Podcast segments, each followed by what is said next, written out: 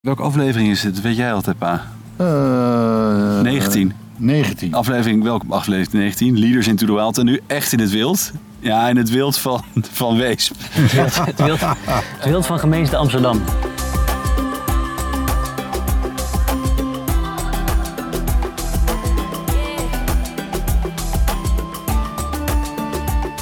We zijn op uitnodiging van Tim Smolders. Tim, Tim onze, onze vriendschap is eigenlijk ontstaan eh, voor het liefde van ons vak. Leren en ontwikkelen. Ik dacht rugby. Oh ja, ook dat. ja. En rugby.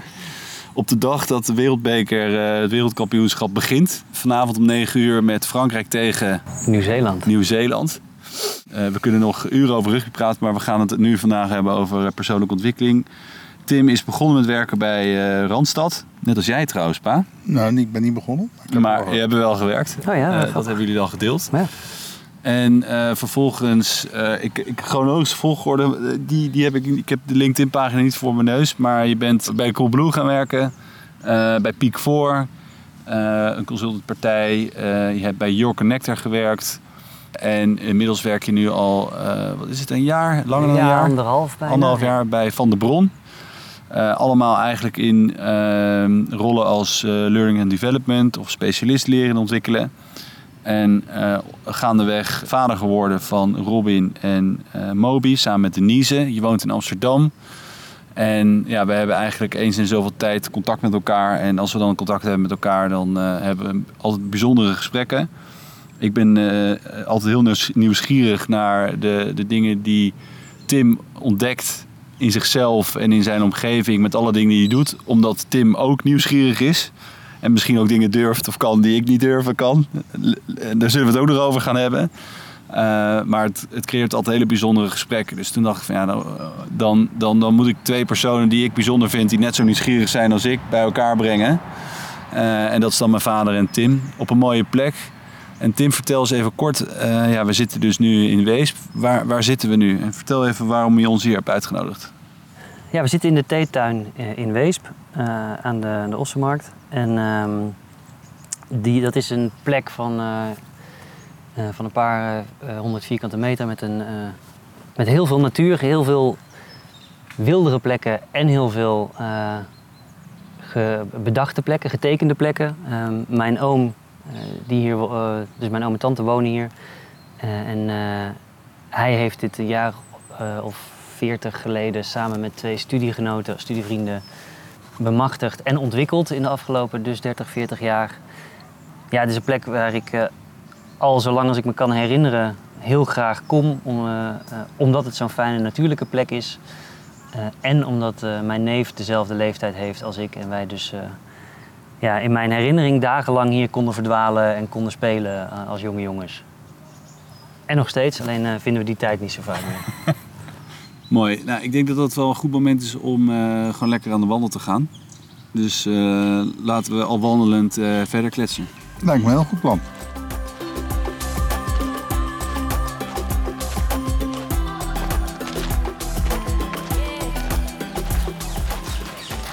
Je hoort eh Halsband Parkiet Ja, ook al eh, zijn plek gevonden heeft in Weesp. ik zag hem hier net al de bomen in vliegen. Veel mensen denken, oh dat is heel exotisch, maar het is gewoon een invasieve exoot. Ik weet niet of het een broodje aap verhaal is, maar ooit ontsnapt. Eh, Ja. Uit Artis, maar het klinkt, Ja. dat lijkt me een broodje aap verhaal. Net als de Amerikaanse rivierkreeft. Ja, bijvoorbeeld, ja. Tim, vertel eens, wat zien we? Ja, wat kan ik daarover vertellen? Maar we zullen lopen door een hele mooie modeltuin. Met eh, nog wat laadbloeiers, links en rechts. gesprekken die wij ook wel eens hebben gehad over persoonlijke ontwikkeling. En dat vind ik altijd interessant ook van jou om te horen. Is dat je altijd ook in mijn optiek altijd op zoek bent geweest naar verschillende manieren om tot die kern te komen voor jezelf. Ook in een hectische omgeving. We kunnen niet altijd naar een mooi plekje in de natuur. En soms is het naar een mooi plekje in onszelf. Wat zijn, wat zijn manieren, los van de natuur, manieren voor jou geweest om, om daar te komen? Wat heb je, wat heb je allemaal geprobeerd en, en hoe is dat, wat is jouw ervaring daarin? Ja, ik denk dat dat echt een, eh, een, hoe zeg dat, een, een pad is of een weg is. En ik denk dat dat in beginsel zit, is dat mijn onderzoekend karakter, denk Ja. ik. Dus nieuwsgierigheid Ja. eh, en, en, en interesse in de grote vragen des levens. Ja. Ook al vanaf, eh, vanaf jongs af aan. Dus altijd de waarom en ook de, de allergrootste waarom. Ja. wa- waartoe zijn wij of waarom is überhaupt dit er? Ik denk dat dat ertoe geleid heeft uiteindelijk waarom ik voor psychologie heb gekozen. Ik de- en ik denk dat, dat ik heel lang geprobeerd heb om dat dus vooral ook cognitief, intellectueel te begrijpen en te snappen. Ik denk dat eh, vanuit psychologie heb ik heel veel eh, filosofie ge- gelezen. En eh, op, ik kan me nog heel goed herinneren dat ik dus inderdaad op- een keer een, een besefmoment had van ja, er zijn echt al tienduizenden jaren mensen die hier in meer of mindere mate over nagedacht hebben heel veel tijd aan hebben gespendeerd. Misschien kan, kan ik mezelf een voorsprong geven als ik die gedachten wat, we, eh, daar eens wat meer over ga lezen.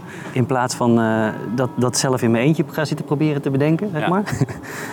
maar dat, dat, dat was nog steeds wel dus die soort van cognitieve, rationele, of ja, analytische aanpak. En ik denk dat sinds een jaar of ja, is ook geleidelijk, maar sinds een jaar of zeven, acht, dat ook steeds meer eh, weg uit hoofd is en veel meer naar, naar hart en buik is. Dus veel meer de emotie en het gevoel en de intuïtie een plek geven. Eh, en dat was in eerste instantie dubbel zo moeilijk omdat mijn hoofd zo sterk ontwikkeld eh, is, was. Ja. Maar ik weet, weet dat ik eh, in een, in, eh, een eerste eh, Vipassana-ervaring, dus dat is tien dagen in, eh, in een stilte dat ik daar op een gegeven moment echt een heel, heel levendig beeld kreeg over hoe ik niet zozeer moest proberen om eh, intuïtie of gevoel, ehm, een soort van de volumeknop van intuïtie of gevoel omhoog te draaien, maar dat het hem vooral zat in de volumeknop van denken eh, omlaag draaien. Oh ja. En dat was een, ehm, een heg, een, een, he- ja, dat was weer herontdekken eh dat, dat dat inderdaad, dat, dat ik dat heel waar vind. Ja. Tien dagen stilte retretten. Maar bijvoorbeeld ook sweat lodges. IJsbaden. Heb je nou een Ironman ook gelopen? ja, Ironman lopen. Eh, Wat is een Ironman? een triathlon. Triathlon. Ja, dat is een eh, volledige triathlon uiteindelijk in, in 2017. Dus je, hebt meerdere dingen geprobeerd. En ja, dat, dat, dat is een soort. Ook een soort. Ook, ja, uithouding. Of, of eh, ja, ook, ook een soort. Heel hard werken of iets. Of, hoe kijk je daarnaar als ik dat zo opnoem? Al die dingen die je hebt gedaan. Toch? Ik voel, voel vooral de, de behoefte om een soort van te duiden of te nuanceren voordat, eh, voordat ik mezelf eh, in een bepaald hoekje duw. Even kijken, mijn achtergrond is dus sportpsychologie en dat gaat over prestatie, eh, prestatiepsychologie. Dus wat is er voor nodig om, eh, om tot een topprestatie te komen? Daar, daar ging die master enorm over. Dat werd voor mij vrij snel wat is er voor nodig om, eh, om duurzaam te presteren? Dus om gedurende een heel leven lang het naar je zin te kunnen hebben, zeg maar. En dan kom ik heel snel uit op zingeving. Ja. Dus eh, ik, volgens mij is er dan iets, moet er dan iets zijn wat het moeite waard maakt ja, om, om het voor vol te houden, eh, zeg maar, of om mee bezig te zijn. En als jong professional eh, in, een, in een corporate omgeving zag ik daarvan heel veel voorbeelden van wat, wat andere mensen daar dan voor, ehm, ja, voor doelen neerleggen. En in de topsport is het natuurlijk ook vrij duidelijk. Ja, dan is het goud op de Olympische Spelen, zeg maar. Dat, dat maakt het de moeite waard. Ja. Maar ik kwam daar ook wel vrij snel achter dat, weet je wel, twee dagen... Dus ik sprak dan best veel met, met topsporters. Met twee dagen na een gouden medaille eh, sta je ook weer in je eentje in de supermarkt eh, te bedenken wat je vanavond gaat eten. En is er niemand, zeg maar, die... eh, je hebt je vier jaar, weet je wel, daar echt naartoe geleefd. Ja, en is het dan achter de rug? Een beetje so what gevoel. Ja, ja, absoluut. En dan is het dus de, de, de verleiding heel groot om dan weer de volgende streep te trekken. Te denken, ja, dan ga ik over vier jaar eh, op die Olympische Spelen het nog beter doen, weet ik veel. Ja. Nou, dan kunnen oogkleppen weer op en kan je weer... eh, Een platina medaille. ja, dat weet ik veel. Twee, twee gouden medailles is, eh, is beter dan één, I don't know. Maar het was voor mij vrij snel duidelijk dat dat niet het idee is van een, ja, nee, het is niet het woord succesvol, maar van een gelukkig leven wat ik. Maar wat is dan de top van zingeving? Want daar, daar zit dan ook een streven in. Ja, en eh, eh, absoluut. Want de hè, zingeving kun je op een bepaald, daar kun je zeggen van nou ik zit op een bepaald niveau. Ja, en dat is dus precies ook wat ik wil nuanceren. Omdat dus ook, dus vanuit sportpsychologie is er een idee over, eh, ehm, eh, wat is het, vier, vier batterijen of vier accu's, weet je wel, emotioneel, spiritueel, fysiek en mentaal. En die vind ik alle vier heel belangrijk om, om mee bezig te zijn. Dus ook de spirituele kant. En daar Ja. zit denk ik zingeving. Ja? En eh, spiritualiteit, eh, kunnen we het ook over hebben wat dat wel of niet is, maar is op, is op, is op dit moment of de laatste jaren ook eh, op een hele rare manier een bepaalde wending aan het nemen, die het voor mij dus totaal niet is, zeg maar. En daar heb ik zelf ook een oordeel op. Dus ik vind, voel ook de behoefte om die soort van, eh, eh, ja, hoe zeg je dat, mezelf daar weg te houden. Dus spiritualiteit is op dit moment net zozeer als dat een paar jaar geleden eh, fit zijn en een paar jaar daarvoor rijk zijn, is ook een is statussymbool. Een hype. Ja, Ja. ook een statussymbool. Een hype. ja. En dan gaat het dus des te meer over ego en Ja. niet meer over spiritualiteit. Precies. En dat vind ik een beetje moeilijk aan, eh, aan deze tijd. Ja, ja ben ik met je eens hoor. Want je ziet ook veel, eh, dus eh, met mensen met, met, eh, met yoga en allerlei mindfulness en dergelijke. Ja. En dan gaat het allemaal om het grote zelf of het Ja. authentiek, het, het zelf te vinden. Ja. De vraag is of er een fix zelf bestaat. Nou, daar kun je ook nog heel, heel lang over discussiëren. Maar Martin Buber die heeft iets gezegd. Er is een, een, een, een, een, kostbare schat eh, in ons. En te vinden is onze weg. Maar hij voegde er wel iets aan toe. Hij zegt dat is niet een doel in zichzelf. Het doel uiteindelijk is om een beter mens te zijn voor de ander. En ik denk dat daar de vele mindfulness bewegingen aan voorbij lopen. Die hebben het alleen maar over ego, over ik. Ik moet, ik moet verlicht worden. Ik, ik moet be, eh, ja, En dan, en dan na elkaar wat heb mezelf jij al lekker gedaan? voelen en zo. Dus inderdaad, daar, de- de vraag die je net stelt, die raakt dus dat. Van Ja. wat heb jij allemaal al gedaan? En, ja, praat ik heel graag of wil ik heel graag over vertellen. Maar niet omdat het dus een soort van wedstrijd is naar hoe ver ben jij op, eh, op dat spirituele pad. Wat ik wel ook, weet je, ook in een, dus in een, in een Vipassana-retraite, wat ik daar wel ook tegenkom. En wat ik ook heel complex vind om, eh, om mee om te gaan. Ja. Hmm. Want ik ben dan vooral benieuwd. Het gaat meer om een beetje een beeld te creëren van. Goh, weet je, je hebt wel echt verschillende manieren opgezocht om, om eh, je, je, je je, pad van spiritualiteit te ontdekken. Ik ben voornamelijk benieuwd wat voor inzichten brengt, brengt het je dan. Eh, kan je daar vo- voorbeelden van geven van bepaalde inzichten? En het kan ook heel, iets heel simpels zijn of een soort open deur bij wijze van spreken. Maar eh, ik ben er voornamelijk naar benieuwd van wat, wat eh, voor mensen die bijvoorbeeld geïnteresseerd zijn in zoiets zonder de, de hype of het, eh, dat eventjes de disclaimer. Maar toch zoiets van wat voor een inzicht heeft het jou gebracht? Ja, zeker. Boy zegt het net wel heel mooi volgens mij. En we weten het allemaal, want het staat op elke soort van cliché bordje bij de Zenos of, of het wordt in elk liedje gezongen. Maar eh, ja, liefdevolle relaties met anderen en er zijn voor anderen, dat, dat beseffen dat dat, dat, dat, dat, dat is, dat dat, dat dat het is en dat dat alles is en dat dat genoeg is en dat dat dat dat alles is.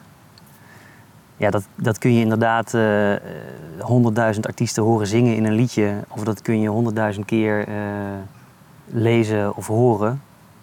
Maar dat beseffen in de ontmoeting hier, in dit moment, dat voelen, daar, daarbij kunnen, daardoor, daardoor geraakt worden. Ja, dat, dat ben ik daar aan het leren, zeg maar. Ja. Ja. Ik ben in de filosofie van eh, bewustzijn, eh, geloof ik dat de best, werk, eh, best werkzame hypothese het idealisme is. Dat ken je waarschijnlijk wel. Hè? Het idealisme wil zeggen van de mind, de geest. eh, er is een universal mind. En alles, we hebben het net even over gehad, alle materie is een verschijningsvorm van het universele, van het subjectieve veld, van het universele, universele eh, universum, eh, van het universele bewustzijn. Noemen we dat die, de, de derde positie, zeg maar? Is dat de... Mm, Dat kun je de derde positie noemen. Ja, maar dat we het inderdaad hetzelfde hebben als in de, de draaikolk in het water. Ja, de duikolk in het water en de rimpel, eh, die, kan, eh, die, die kan niet zonder eh, het meer. en anders is hij niet. En hij blijft onderdeel van het meer. Hè? Ja. Dus de rimpel in het water is het. En wij zijn rimpels in het water. Als verschijningsvormen van, de, van het universeel bewustzijn. En, en, en wij, door excitation, hè, zijn we ontstaan, als het ware. Als een, die, eh, die verschijningsvorm.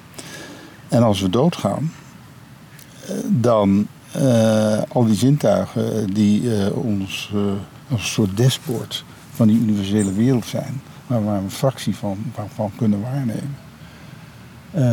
Ja, die zintuigelijke waarneming verdwijnt. Maar in deze ontologie is het zo dat dan al onze zingevings en onze ideeën, onze wijsheden, die herintegreren weer met het universeel bewustzijn. En, en, zodat het universele bewustzijn op zichzelf ook als het ware eh, evolueert. Eh, zolang de mensheid, die, die, eh, of zolang er leven is op aarde, die 3,5 miljard eh, jaar, dat, eh, dat, dat, dat zich eh, zo, zo kan voordoen. Ja. Ja. En dat, dat, dat is voor mij ook die, die zingeving. Dat doe ik niet voor mezelf, maar dat doe ik ook voor, ja, eigenlijk voor, voor, voor het universum, waar ik ook uit voortgekomen ben. Hè, dus bang zijn voor de dood. Hè, ik bedoel, waarom zou je bang zijn als je weet dat je, dat je, dat je geestelijke rijkheid, je geestelijke, dat dat weer herintegreert bij waar, waar je ook vandaan komt. En dat dat dan ook kan rond, ja, kan rondwaren als het ware. En dat als ik dood ben, dat mijn kinderen dan op een gegeven moment in een moment in de natuur waarin hun, hun dissociatieve grenzen iets poreuzer worden en iets meer openstaan. En dat dat dan kan binnendwarrelen als het ware. En ze van, verrek die oude, die jij dat toe. Eh, daar kan ik, nu, daar kan ik binnen. mee. Hè? Dus je ideeën die blijven voortbestaan. Ja, ja. En dat, ge- dat, en, en dat, dat geeft mij een, een persoonlijk een heel ja, vredig gevoel, laat ik het zo zeggen. Vredig gevoel. En, en het materialisme waar we het eerder over hadden, dat is, als je Anil Set, dat is een materialist in de, in de, in de, in de, in de filosofie en de, in de neuropsychologie. En die zegt, als je doodgaat, is het zwart. Nothing to worry about. Het is gewoon black, boom, uit. En het duurt nog even, maar dan kunnen we ook eh, bewustzijn verklaren vanuit de positie van vanuit de allerkleinste deeltjes. Ja, Kunnen we, het heel, kunnen we bewustzijn berekenen. Zeg maar. ja. ja en, en, en, En, en ik vind dat dus, eh, dus ehm, wat eh, gevoelsmatig, intern, voel ik zoveel bij dat eer, de- de- het, eerste, het eerste verhaal, dus idealisme. En tegelijkertijd is er ook een academicus in mij, een, een, een wetenschapper in mij, een, een rationalist in mij, die, die het nog heel moeilijk vindt om puur op gevoel dat aan te nemen. ja. Zeg maar. Nee, maar dat snap ik. Dat snap ik heel goed. Want het is, het is heel moeilijk te omarmen. Mhm. eh, omdat wij sinds de verlichting zo in dat rationalisme, in dat cognitieve, in dat epistemologische van het moet kennis zijn, hè, eh, zijn opgevoed. Ja, dus ik ben nog opgevoed in een oud paradigma. Ja. En ik, ik, voor, ja, hoe zeg dat? ik heb er alle vertrouwen in, of eh, dit is mijn overtuiging, dat dat paradigma enorm aan het veranderen is. Ja. Maar man, ja, ik ben wel geprogrammeerd in dat oude paradigma. Ja, ja, ja, precies. Dus dat, ja, daar, daar- ik, ik vind het ook heel spannend om alles wat ik over mezelf denk te weten, over het, zeg maar, hè, dit lijf dat hier zit en de identiteit die, dat, eh, die ik mezelf heb gegeven of die ik, waar ik me aan vasthoud, om die allemaal overboord te gooien en volledig de, eh, die leap of faith te, te nemen, zeg maar. Ja. Ja, Ja. poeh, dat is, dat, is, eh, Ja, de dat is de reis, denk ik. De gedachte die mij opkomt, de eerste stap in, daarin is het, het openen van je zintuigen en eigenlijk meer waarnemen. Dat is Mhm. ook wat, eh, wat jij in je on- onderzoek hebt opgeschreven, Pa. Dat als je in de natuur bent, dan, dan, dan neem je ook meer waar. De laatste keer dat ik Tim sprak, eh, vertelde jij het over eh, systemisch werken. Eh, een, een opleiding die je aan het doen bent.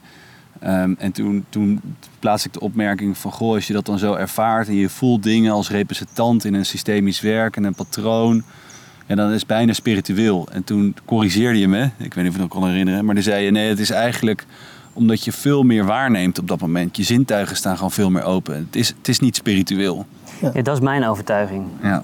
En dus dat, dat is dan dus weer de, eh, ik weet niet welk, welk vak dat was maar tijdens psychologie, maar als, als er een meer aannemelijke verklaring eh, ook past, dan denk ik dat, het, dat de meer aannemelijke verklaring.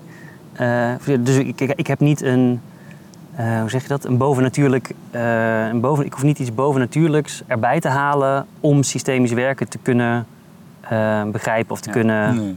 eh, laten werken, zeg maar. Want even kort in de notendop voor degene die het niet kent. Wat is systemisch werk? Wat, wat ben je daar aan het leren? Wat, wat, Ja, dus zoals wij hier met elkaar op een bankje zitten, verhouden wij ons op een bepaalde manier tot elkaar. En het is heel interessant om daarover te praten. Dat kunnen we dus inderdaad cognitief gaan onderzoeken, eh, verbaal gaan onderzoeken. Maar we kunnen het ook op een andere manier, met andere informatie gaan ervaren. Hoe wij ons hier tot elkaar verhouden. En dan wordt het iets meer systemisch. En dan kun je dat bijvoorbeeld in een opstelling doen. Dus dan kunnen, kan ik aan eh, jou vragen, joh, eh Niek, zet, zet ons eens neer hier op dit grasveldje zoals jij ehm, onze relatie ervaart. En dan hebben we ineens een hele andere dimensie die, die jij ergens, weet je wel, hoezo, waar, eh, of ik nou hier ga staan op, op, die, op die vierkante meter of op die vierkante meter, hoe, wat maakt dat uit? Maar we openen een soort van andere, een andere informatiekanaal om de, de verhouding tot elkaar eh, te gaan onderzoeken. En zo kan ik jou ook vragen, joh Niek, zet jouw gezin eens neer in een opstelling. Dus eh, met, je, met je ouders, met je, eh, je, je siblings, zeg dat, je broers en je zussen en je kind, ehm, je partner, nou, noem maar op. Hoe staan die en waar staan die? En ehm, weet ik veel, als ik, je, als ik je vraag om je grootouders ook neer te zetten, ik, denk dat ze niet meer leven, maar, ehm, dan, ga je, dan geloof ik niet dat we echt daadwerkelijk contact leggen met jouw grootouders in dat moment. Maar wel vanuit die, waar we het net hadden over die zee en die rimpels en dat bewustzijn, wel alles wat zij gedaan hebben, wie zij waren, wat ze door hebben gegeven, de informatie die zij jou hebben meegegeven, ja, dat, zit, dat is er wel, zeg Ja. maar. En dat, dat is niet iets wat je bedenkt, maar dat, ik ben er wel van overtuigd dat je dat meeneemt op het moment dat je in dat moment ehm, jouw grootouders neerzet. En dan wordt het interessant om te gaan, te gaan onderzoeken, als zo'n opstelling staat, hoe voelt dat dan? En waar, waar voelt het niet juist of lekker? Of waar, waar, waar is de plek waar je hoort te staan of, of voelt dat je zou moeten staan, maar niet bent. En, en waarom is die afstand daar zo groot? En weet je, wat, dat- je, je opent ineens heel veel andere kanalen om het te hebben over eh, iets wat je ja, rationeel niet per se allemaal weet. Ja. Dus het gaat uit het, eh, het verbale, het, het, het cognitieve, het eendimensionale erover praten naar iets fysieks neerzetten. Eh, vraag, een verdiependere vraag stellen over hoe voel je erbij, hoe verhoudt zich iets tot een ander. En dat daar eigenlijk door dat je meer dingen ziet in een, in een, in een opstelling veel meer, eigenlijk, veel meer inzichten kan brengen dan alleen erover praten met elkaar. Ja, en zelfs als ehm, jij mij dan zou vragen om voor jouw grootvader te gaan staan en mij dus in jouw opstelling neerzet als jouw grootvader, dan op, op sommige momenten dan lukt het mij als representant om jou iets terug te geven vanuit die plek van jouw grootvader, eh, wat jou weer een soort van een inzicht geeft. het is niet, ik denk niet dat ik dan dus op enig, dus ik hoef er Niet niet per se een ziel bij soort- te halen of iets dergelijks. ja. Ik denk niet dat ik op dat moment daadwerkelijk in contact sta met jouw grootvader of, de, of die ziel eh, daarvan. Ik denk dat ik ten eerste veel meer oppik van, zodat ik op dat moment heel goed oppik wat jij mij vertelt over die plek. Ja. En dat ik dat terug kan geven. Dus dat ik eigenlijk veel meer kan spiegelen wat jij mij vertelt over die plek. En dat het dus ook gaat over het verhaal dat jij bij je draagt over jouw grootvader op die plek. Ja. En dat vind ik veel interessanter om mee te werken. Dus ik geloof ook niet dat er een opstelling is. Dus als ik aan jou zou vragen, hey, zet jouw gezin eens neer. En ik zou aan je vader vragen, zet jouw gezin, zet jouw gezin eens neer. Dan is er niet één plek waar jullie ten opzichte van elkaar horen, zeg Ja. maar. Het is hoe jij dat beleeft en hoe eh, jouw vader dat beleeft. En, wat jullie, en ook welk stuk daarvan we op dat moment eh, in die opstelling gaan, gaan vastpakken of gaan gebruiken, zeg maar. Jij zo'n ervaring, pa, met systemisch werk? Een Nee. opstelling? Nee, nee, nee. Ik, heb het niet, ik heb het nooit gehad. Nee. Nee, ik ken het fenomeen, maar ik eh, heb het nooit zelf meegemaakt. Nee. Nou ja, en te- maar dat is dus inderdaad om terug te komen op mijn soort van zoektocht of zelfonderzoek of gewoon nieuwsgierigheid. Ja, ik vind dat fascinerend om, om dat dan te gaan onderzoeken. Niet om dus inderdaad ja, iets, voor, iets, eh, hoe zeg dat, iets te bereiken of zo, maar gewoon omdat ik nieuwsgierig ben naar. We hebben, we hebben het over bewustzijn. Ik vind dat het meest fascinerende ding eh, wat, ja, om te onderzoeken in mezelf. Omdat het voor mij, zoals ik hier zit, zo duidelijk is dat ik een subjectieve ervaring heb van hoe het is om mij op dit moment te zijn. En dat ik daar met jou eigenlijk niet eh, over hetzelfde kan praten. Omdat dat helemaal mijn ervaring is. Ja. En daar dus niks objectiefs over valt te zeggen. Maar het voor mij het enige is wat er is. Namelijk mijn subjectieve ervaring. Ja, hoezo is dat zoiets eh, moeilijks om, eh, om met elkaar iets... iets eh, ja, ik vind dat gewoon fascinerend. Dat het Ja, zo vooraan in de ervaring ligt. Maar we er zo weinig... En er is niks anders. Ja, precies. Er is niks anders. Met alles wat we doen, er is niks anders dan subjectieve ervaring. Zelfs het kijken van een verlies- en winstrekening, wat kennelijk zo rationeel en cognitief en materialistisch weet ik het allemaal is. Op dat moment dat je naar kijkt, is het een eerste persoon subjectieve ervaring. Dus alles is een subjectieve ervaring. En wij proberen dat altijd te objectiveren. En de wetenschap is er altijd mee bezig. En die zegt, wetenschap bestaat alleen. Het- er, er is iets echt als het objectief en meetbaar is. En anders is, bestaat het niet. Hè? Dat is, eh, Galileo is daar de, de prototype van in het verleden. En de, de wetenschap is er nog steeds van. En die schuift dus alles wat subjectief is, ja, dat, kun je niet meten. Dus nou ja, dat bestaat het gewoon niet. Hè? En, en het Ja, bewustzijn, bestaat het niet of we kunnen er in ieder geval... We kunnen, we kunnen er niet, niets mee. we kunnen er niks mee. En dat, was ook, dat is ook, heeft ook heel lang heel goed gewerkt om met elkaar over de wereld om ons heen te kunnen praten, zeg Ja. maar.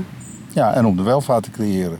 Alleen we komen er ook achter dat, eh, ja, dat, het, dat het een model is wat niet meer, wat niet alle antwoorden kan geven. Nee, zeg maar. precies. Nee, maar dat, dat is ook precies het verhaal wat in een van onze podcasts eh, Herman Wijfels zei.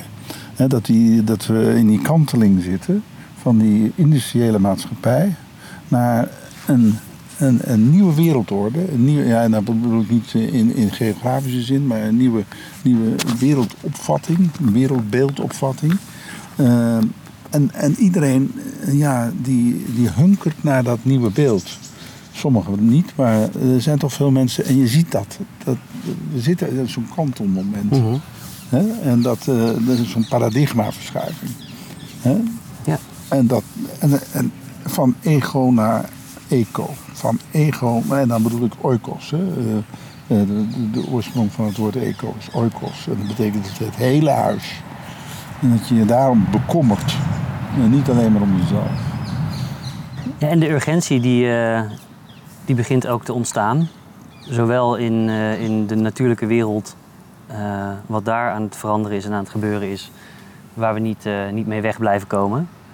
Maar ook technologisch. Ik vind de, de kunstmatige intelligentie die, die op dit moment zo, zo exponentieel in ontwikkeling is.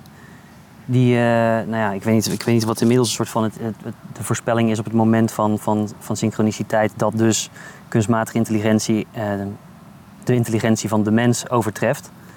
Eh, maar op dat moment, per definitie, zijn we de controle kwijt. Ja. Want er is een intelligentie intelligenter dan wij. En dus weten wij niet meer wat die intelligentie besluit. Want misschien weet die intelligentie het wel beter. Dus per definitie zijn we dan de controle kwijt. Dus dan kunnen we zoveel rechte, rechte hoeken tekenen in de wereld om ons heen als we willen.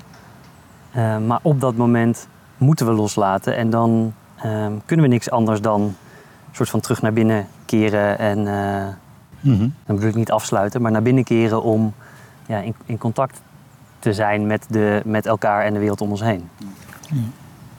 En dan dus de vraag rondom intelligentie en bewustzijn en wat dat betekent voor ons nu en de komende, komende periode. Ja, daar, daar, ehm, Ja, maar ik geloof niet dat, dat, dat eh, artificial, die AI, de, dat, dat, dat, dat, die ook, dat je AI-instrumenten, dat die bewustzijn zouden kunnen hebben. Het is intelligentie. Je moet intelligentie niet verwarren met bewustzijn. Intelligentie blijft rationeel en eh, cognitief. En bewustzijn is puur subjectiviteit. Pure subjectiviteit. ja, dat is En- precies het verschil tussen materialisme en idealisme. Ja, dan, precies. En, en, en daarin eh, zit het ook dat, dat, dat het bewustzijn is, is, zit verbonden met metabolisme. Biologisch metabolisme. En zo, ik, ik kan bijvoorbeeld eh, in mijn laptop eh, precies het metabolisme nabouwen van manieren. Hè? Tot in de fijnste de processen die in manieren plaatsvinden. Maar mijn laptop zal nooit op mijn bureau gaan pissen. Ja, dat snap ik. Hé, hey, Hey. was je daar? Komt een hondje voorbij. Hey, hondje, hallo.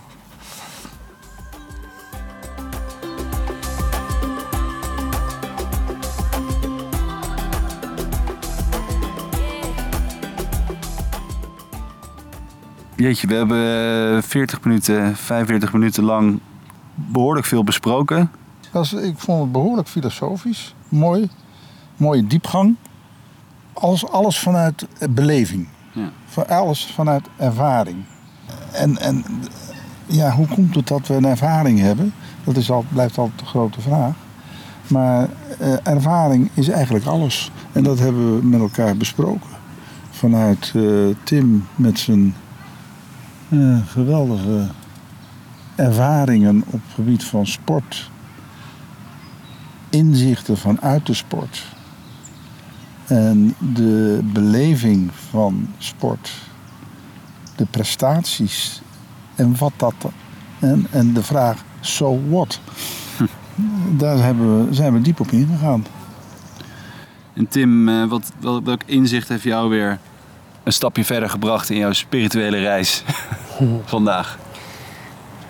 Nou, het inzicht dat, ehm, of het besef dat, eh, dat er wel dingen inderdaad in beweging zijn en, en eh, aan het veranderen zijn. Ehm, en dat de manier waarop we daar als eh, mensheid de afgelopen eeuwen mee om zijn gegaan, niet de manier is waarop we daar de volgende decennia mee om kunnen gaan. Ehm, en dus dat ja, ons wat te doen staat eh, in de manier waarop we daarmee omgaan. en eh, eh, omdat we die toekomst zo moeilijk kunnen voorspellen, denk ik dat er, nou om meerdere redenen denk ik eigenlijk dat, dat het beste idee is om, om dat te doen op een manier ehm, die gaat over inderdaad ervaring en over ja, die ervaring onderzoeken. En, ehm, en daar niet voor, voor wegkijken. Ik denk, ja, dat wil ik misschien als laatste nog aan toevoegen. Ik denk dat we ehm, te veel gewend zijn om weg te kijken wanneer het spannend of moeilijk wordt in onszelf. Eh, en dat, eh, ja, dat, dat, dat echte groei voorbij, ehm, voorbij het spannende zit. Eh, En dat, dat dat begint met ehm, nou ja, ja zeggen tegen een podcast die je heel spannend vindt. Heel goed. Ja. Hey, dankjewel eh, Tim. Eh, dank voor de uitnodiging. Eh, dank voor je, voor, je mooie, voor, voor je mooie inzichten en, eh, en, en wijsheden. Ehm, we zijn eh, straks nog eventjes, nog even wachten, maar in december eh, hebben we een nieuwe gast. Ja, maar ik wil nog wel Oh, even zeggen. Van, we hebben het over idealisme en materialisme gehad. Maar als je nou echt wil meer weten wil over idealisme. eh, er is een hele goede website. Die heet essentiafoundation.org. Ik zeg het nog een keer. Zetten we in de- Essentia zetten we in de, in de show. En daar is eh, Bernardo Kastrup. Is daar de, de, de directeur van, of hoe je hoe je het ook wil noemen. En, die heeft en daar zitten geweldig veel eh, verhalen, eh, films en eh, ja, dus, dus Zelfs een hele interviews. cursus die je op YouTube eh, kan, eh, Ja. kan volgen als je Ja, wil. ja, dat zijn fantastisch.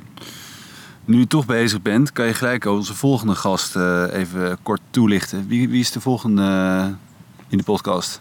Ja, ik denk Wouter van Noord. Ja? Wouter van Noord. En Wouter is een, eh, eh, eh, ik ben een vervent volger van zijn artikelen en van zijn blogs en van zijn eh, ook weer op, op YouTube zijn video's en met interviews en dergelijke. Hij is NRC-journalist en een geweldige natuurforser, liefhebber. Hij is met zijn gezin heeft hij, heeft hij een sabbatical gehad, is de wereld over getrokken, heeft er mooie, echt mooie, diepe verhalen over geschreven. Dus eh, hij kan ons eh, echt meenemen. Ja, en als je niet kan wachten om meer te weten over Wouter van Noord, NRC Future Affairs. Ja. Een hele interessante podcastserie over bewustzijn. Ja.